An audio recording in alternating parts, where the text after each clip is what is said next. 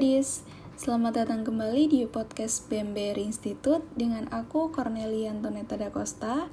Teman-teman biasanya panggil aku Lia, dan aku mahasiswi BR Institute dari Prodi Sistem Informasi. Lewat podcast kali ini, aku mau coba berbagi pengalaman nih tentang gimana sih caranya konsisten berprestasi. Ya walaupun sebenarnya aku juga pernah gagal, kalah dan sebagainya. Tapi it's okay karena kita di sini akan sama-sama saling belajar aja.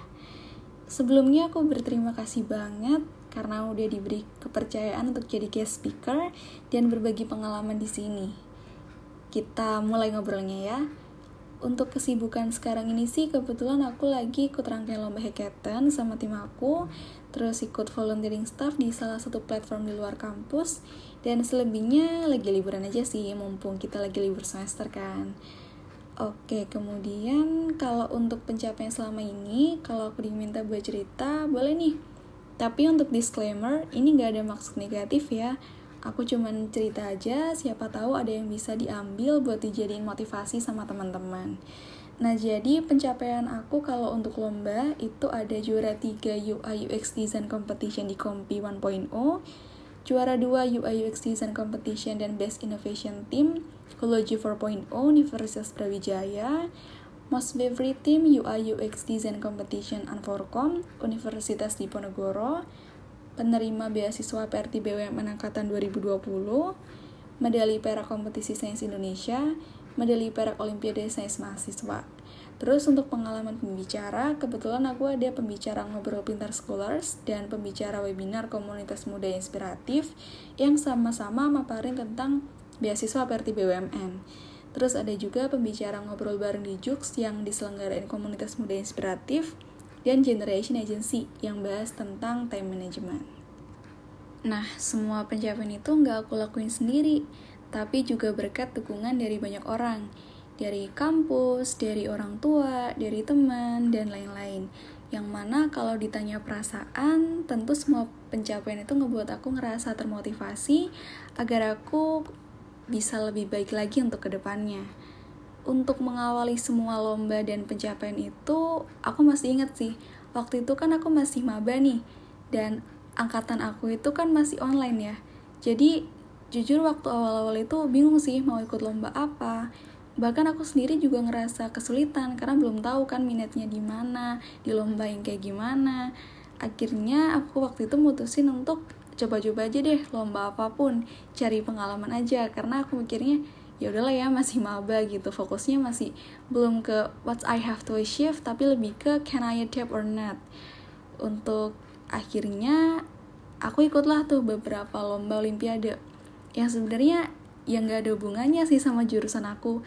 Tapi berawal dari situ akhirnya aku ada keinginan buat ikut lomba. Akhirnya kalau lihat lomba itu jadi ada gitu rasa buat ikut rasa pengen lah ya buat daftar gitu. Dan rasa ingin tahu itu jadi lebih tinggi ada lomba apa pun akhirnya kalau bisa ya udah nyempetin daftar gitu buat masalah. Enggaknya urusan belakang lah at least I have tried it gitu. Dan bisa belajar banyak hal juga karena setiap kita habis ikut lomba itu selalu ada aja pengalaman yang bisa kita dapat gitu.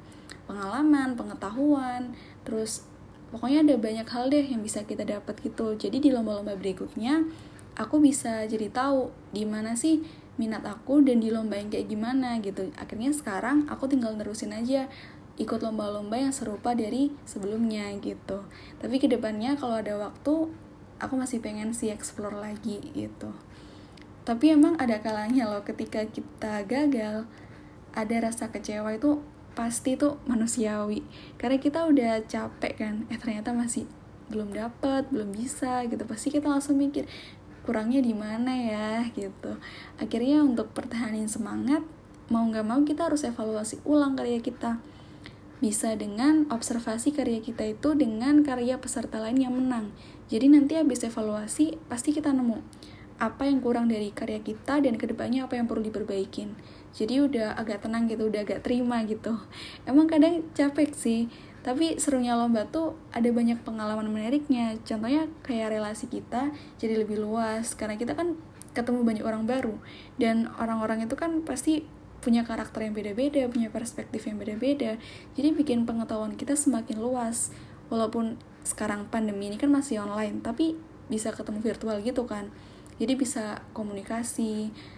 Selain itu ikut lomba itu juga bikin senang karena bikin nama kampus kita jadi lebih dikenal masyarakat dan terakhir kalau menang itu kita kan dapat reward sertifikat sama hadiah. Ntar sertifikatnya bisa dimasukin ke SKPI buat syarat kelulusan.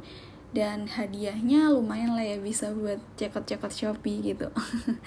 Nggak lah ya buat ditabung ya. Oh ya selama ini aku dapat informasi tentang lomba itu yang pertama dari Instagram. Ada banyak banget akun Instagram yang emang dia jadi media partner untuk promosiin berbagai macam lomba. Ada banyak banget. Salah satu akunnya yang biasanya aku sering dapat info itu di @infolomba tapi masih banyak lagi yang lainnya. Terus uh, aku bisa dapat lomba itu kadang lewat broadcast dari kampus. Bisa dari dosen atau dari BEM. Jadi ntar kalau ada lomba yang dirasa pas gitu langsung deh daftar. Langsung bentuk tim kalau emang lombanya bertim ya berkelompok. Nah untuk tim nih kalau aku boleh saran tim itu kalau bisa disamain aja untuk lomba satu ke lomba lain. Jadi karya dari lomba satu kalau misalnya masih belum berhasil bisa dievaluasiin lagi diperbaikin lagi dan diikutin lagi di lomba lain dengan tim yang sama. Jadi koordinasinya itu kan juga lebih enak karena udah saling kenal satu sama lain, terus saling tahu karakter satu sama lain juga kan. Jadi bisa sama-sama nyambung gitu. Tapi emang dalam persiapan lomba pasti ada aja tantangannya sih. Kalau sejauh ini menurut aku tantangannya itu yang paling berat di jarak. Karena aku sama teman-teman di satu tim atau kalau misalnya lomba individu panitianya kan jauhan sama aku. Jadi kadang kualitas sinyal kan juga beda. Terus koordinasi juga harus lebih ekstra. Apalagi kalau pas kita uh, rapat tim nih. Kita mau ikut lomba yang berkelompok terus kita ngomongin masalah ide. Nah ide itu kan kita diskusi ya diskusi satu sama lain kalau misalnya lewat online tuh kadang ada aja gangguan sinyal atau apa atau kadang misal temen aku nyampein A aku nangkepnya B gitu atau sebaliknya. Jadi masih perlu effort lebih sih. Tapi semua itu bisa dibilang lancar dan bisa teratasi dengan baik intinya di komunikasi. Jadi komunikasi satu sama lain jangan sampai miss harus tetap rekat satu sama lain. Pokoknya asal komunikasi lancar semua juga lancar deh oke deh nggak kerasa panjang juga ya ceritanya kalau gitu pesan aku untuk gadis pokoknya selalu semangat buat nemuin bakat atau lomba yang kita minati itu di mana. Terus jangan lupa selalu mencoba kalau emang memungkinkan dan terakhir jangan terlalu banding-bandingin diri kita sama teman. Ya it's okay lah kalau untuk motivasi, tapi kalau untuk nyamain diri kita harus sama kayak misal si A oh si A udah dapat penghargaan ini ini ini, ini. terus kita kayak aku juga harus dapat penghargaan yang sama persis kayak si A jumlahnya sama.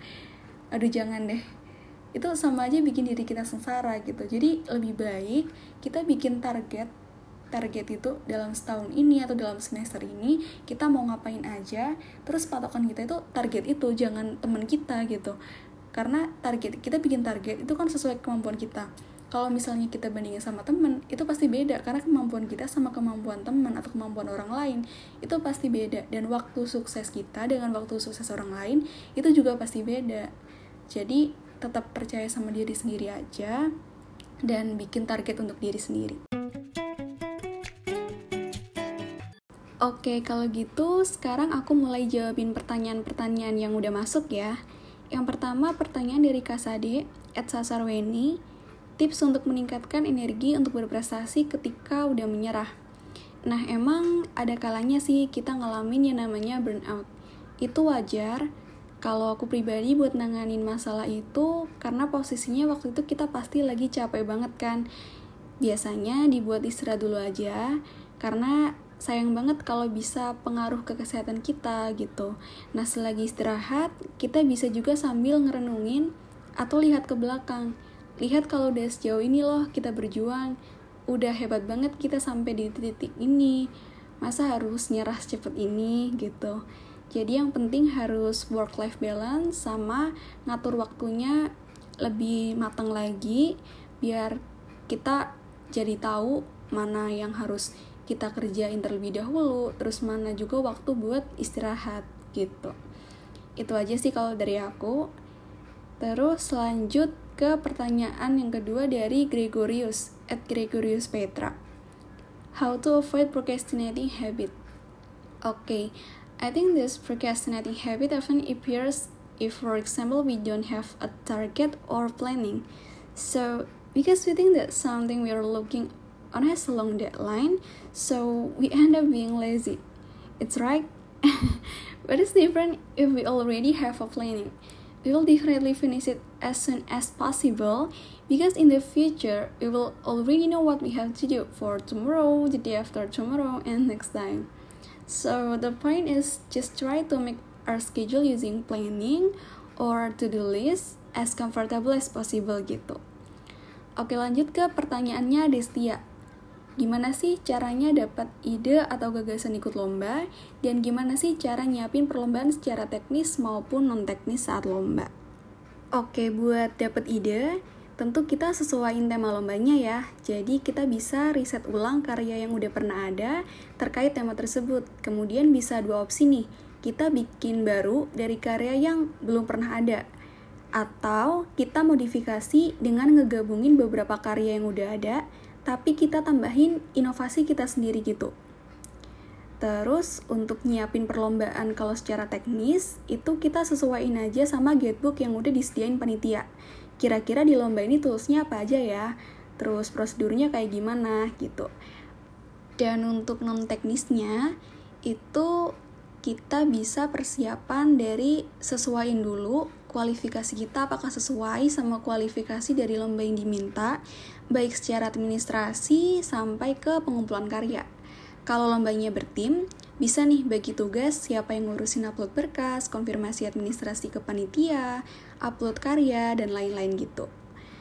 Oke, itu aja semua pertanyaannya udah dijawab. Semoga jawabannya bisa bermanfaat ya buat yang bertanya dan semua yang mendengarkan podcast ini. Gitu aja sih kalau dari aku. Sekali lagi aku juga masih belajar. Jadi, mohon maaf kalau misalnya ada kesalahan selama aku ngisi podcast kali ini. Terima kasih banyak ya semuanya yang udah dengerin podcast ini dari awal sampai akhir. Sampai jumpa semuanya.